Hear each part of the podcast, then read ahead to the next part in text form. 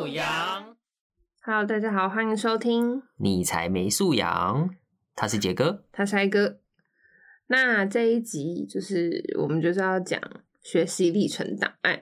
相信大家考完学测以后，就会开始准备书审资料了。除非你想要直接考分科测验。那书审资料也就是申请前的准备啦。这时候学习历程档案就非常的重要，那可是学生三年来的心血。而且每学期都要上传，真是很搞纲哎。对，我也觉得，唉。总之呢，应该是没有人想要让自己的心血付诸东流水，所以这一集就要来提到学习历程档案啦。高三学习历程档案要注意哪些事情，以及就是哪一些是可以从高一就开始注意的一些小 paper，我们会在这集提到哦。好的，既然你都提了，既然你诚心诚意的发问了，那我就大发慈悲的告诉你，给我等一下，stop。想问学测考完后，具体的学习历程要注意什么呢？啊，会问这个原因是因为感觉高三的时间真的非常赶。没错，你考完模拟考检讨之后，又是下一次的模拟考再检讨，无止境的考试，嗯简直就是考试的地狱。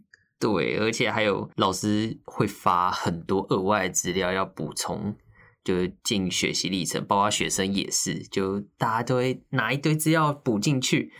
那在准备课业考试的同时，还要准备这些东西，感觉时间真的很紧凑。这其实就跟考试一样，都不应该要临时抱佛脚，平时就要准备，这样随堂抽考啊，或者要用到的时候，才不会慌了手脚。好，那首先我们先从时间的部分开始讲，时间是最重要的，因为三月要开始申请入学的报名，并且他就会公告第一阶段的筛选结果。哇塞，这么快的吗？没有错，那通常是会以那个书信的方式寄给你录取通知。诶，想当年我申请了两所学校，都有通过第一阶段的，可恶，你还要走申请入学，气死我了！但我只是去申请完之后，然后就想说，嗯，好像就都没有很想上。后来我还是考那个那时候叫做职考。对，只考反天选之人。那申请入学呢，一次最多只能报名六所校系，然后你需要自行申请。每一间学校的报名时间也都不一样，所以大家在这上面要特别的留意。而且申请的部分，它会总共分成两阶段，嗯一个阶段是那个学校的检定筛选，也就是看你的成绩啊什么有没有符合。那第二阶段的话就是甄试，那通过后才会有这个入学的资格。所以学习历程档案其实呃会影响到你第二阶段真试的面试资料，真的要好好准备。你也可以说，第一阶段通过之后，代表你只是拿到那种去学校车票而已。没错，最后通过真试才能拿到入学通知。哎、这让我想到啊，就是大家要特别注意一件事情，就是那时候我记得我们我好像就有同学有发生那样的事情，就是每一个学校的甄试时间哦，对，会不会撞起这件事很重要，因为如果有两间都是同一天甄试的话。这样子就会很尴尬，所以大家一定要事先通知学校，你上午或是下午有其他学校的面试，然后要跟他协调你的面试时间，就是希望大家都不要放弃任何机会。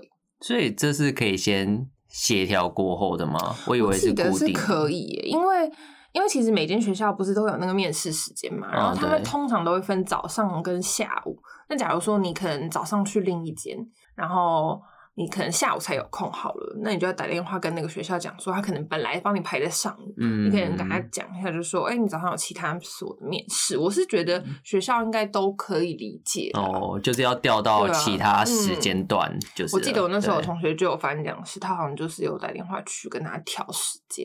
了解。然后这边想提醒啊，高三生虽然拿原先的学习历程档案缴交，但实际上你到高三的时候，还需要再多写多元重者心得、学习历程字数，或是你必须要缴交其他资料。那这边稍微说明一下，多元重者心得呢，就是依据大学呃科系，就你的目标那你需要去选出你符合科系以及有利审查项目的多元表现项目，记得要写出个人的特质与和你所选系所的强烈连结。没错，你写出自身和该科系的关联是非常非常重要的。大家可以把自己平时的兴趣啊写进去，和学习历程做结合。嗯那其实什么都可以连接，我觉得不要小看了自己的兴趣。至于学习历程字数啊，则包含第一个高中学习历程反思，第二个就读动机，以及第三个未来学习计划与生涯规划。像是让教授短时间认识你的媒介，告诉教授哦，我已经准备好要入学了。这部分感觉就蛮硬的，我觉得写的很真诚是一件很重要的事情。对那我这里啊，要推荐一本书，叫做《学习历程档案一点通》。哇，这个置入好了，听起来很厉害耶！这本书笑死！好啦，我最近因为好奇有买来看，等等，你竟然会买高中生的书来看，是认真的吗？对我会买怎么样？我就是要理解。好，其实买来看之后，可以发现里面内容相当丰富，在高三的部分还有针对申请资料有详细的叙述，而且每个项目都有范例说明哦。啊，什么有范例哦？哎、我觉得有实际范例很棒哎，这样可以直接参照它的整个样式模板。哎，学生呐、我还不了解，这会换句话说了。好啦，没错啦，就像你说的，有完整范例提供给同学参考，对同学们要记得哦。那它能够让学生更能够理解该如何撰写，也会特别针对项目的特别做解说。所以就是我们如果写一写，写到一个洋洋洒洒的大忘我时，就可以看一下这些特点说明，找回正轨。哎、话说，你刚说的那本，其实我有翻过，干，你不是也会去买吗？没有，我没有买，哦，你没有买吗？翻过，对对对对，我自己看，我觉得蛮蛮棒的原因就是，反正就是很适合我这种废物。谢喽。重点是，而且它其实不只是只有高三的部分，它在高一和高二的部分也有做一个详细的说明，像是那个课程学习成果和多元表现都有针对项目进行说明，还有范例的撰写。哦，而且你少讲一个重点啊，嗯，里面的学习历程字数，它有针对那个十八学群去分别的撰写，这样就可以让学生知道，就是假如说我就是想要选呃这个油气学群好了，对对我就可以针对油气学群去撰写我的学习历程字数。那这样子就可以从中看出每个学群所需要的特质跟重点。好啦，反正我觉得这本学习历程真的是一本不错的书籍。如果你是高一的话，建议就可以买这本当做三年的学习范本。或是可以请老师团购，班里人手一本。没错啦，请老师帮忙一下，老师应该也会蛮乐意买这本的。那最主要是你必须从头开始，包括找寻自己的兴趣与科系，你可以将这一本用到高三结束哦。听起来就非常的物超所值。而且如果你是高三生的话，就像刚才说的，你可以买来看里面的有关重整心得和字数的准备，嗯，这时候买应该尚且不算还晚吧还不算晚吧？我们要 我们要挽回最后那一秒钟。OK，OK，那你觉得学历程档案目前哪一部分最难写呢？还是说其实全部都很难写？嘿，嗯，我自己的想法啊，包含之前国际书展时有听到那个教授演讲，他童真起来，我觉得好像是那个重整心得的部分，学生会最为苦恼。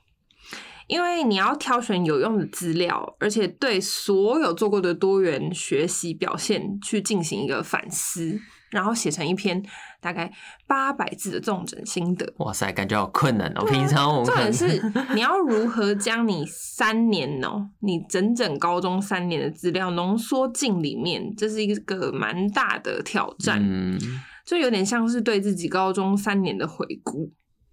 而且这种时候啊，教授最害怕的就是流水账，因为看过去之后根本就是没有用的资讯，所以大家应该好好想想如何去包装自己平常做的事情，嗯让它跟你想就读的科系紧紧绑住。再者就是如何面对，就不管你是学习状况、兴趣还是未来的规划，都要做一个反射回馈。好的要持续，不好的则要写出具体的事项，就是你该如何去改善这件事。嗯，没错，这个感觉就非常重要，而且你一定要够具体，我觉得不能就是单纯写说，我觉得这不好要改，这不好要改，啊所以呢，哦，好空洞啊！好啦，那另外学习历程字数的部分，就是很像我们以前的那个自传。嗯，真的，我记得好像以前真试的时候都要写自传，只是好像字好像更多哎。有吗？对啊，怎么记得？好，没写过。需要，反正这种重点就是你要针对自己的高中三年生活做一个反思，然后要让教授觉得啊，我就是应该要让这位学生进到我们学校。没错，要让教授觉得你和我们学校的属性很相似，嗯所以一定要事前做好该所学校的功课，知道这所学校和其他学校之间的差异。那有什么优点让你非来不可？而且为什么他们非要你不可？这样，嗯，只能说学习历程真的是一项非常重要的课题，大家必须要多用点心在上面。好了，那这期的学习历程就是真的蛮硬的。对，蛮硬的。那今天就讲到这里。那第一季的内容也会在这边告一段落，之后可能会会有全新的形式对，可能我们只能先说可能，可能会有第二季，那会以一个全新的形式，大家可以期待一下。那我们下次见我，们下次见下。次见嘛。对，可能不，嗯，好，一定会见啦。拜 拜好，拜拜。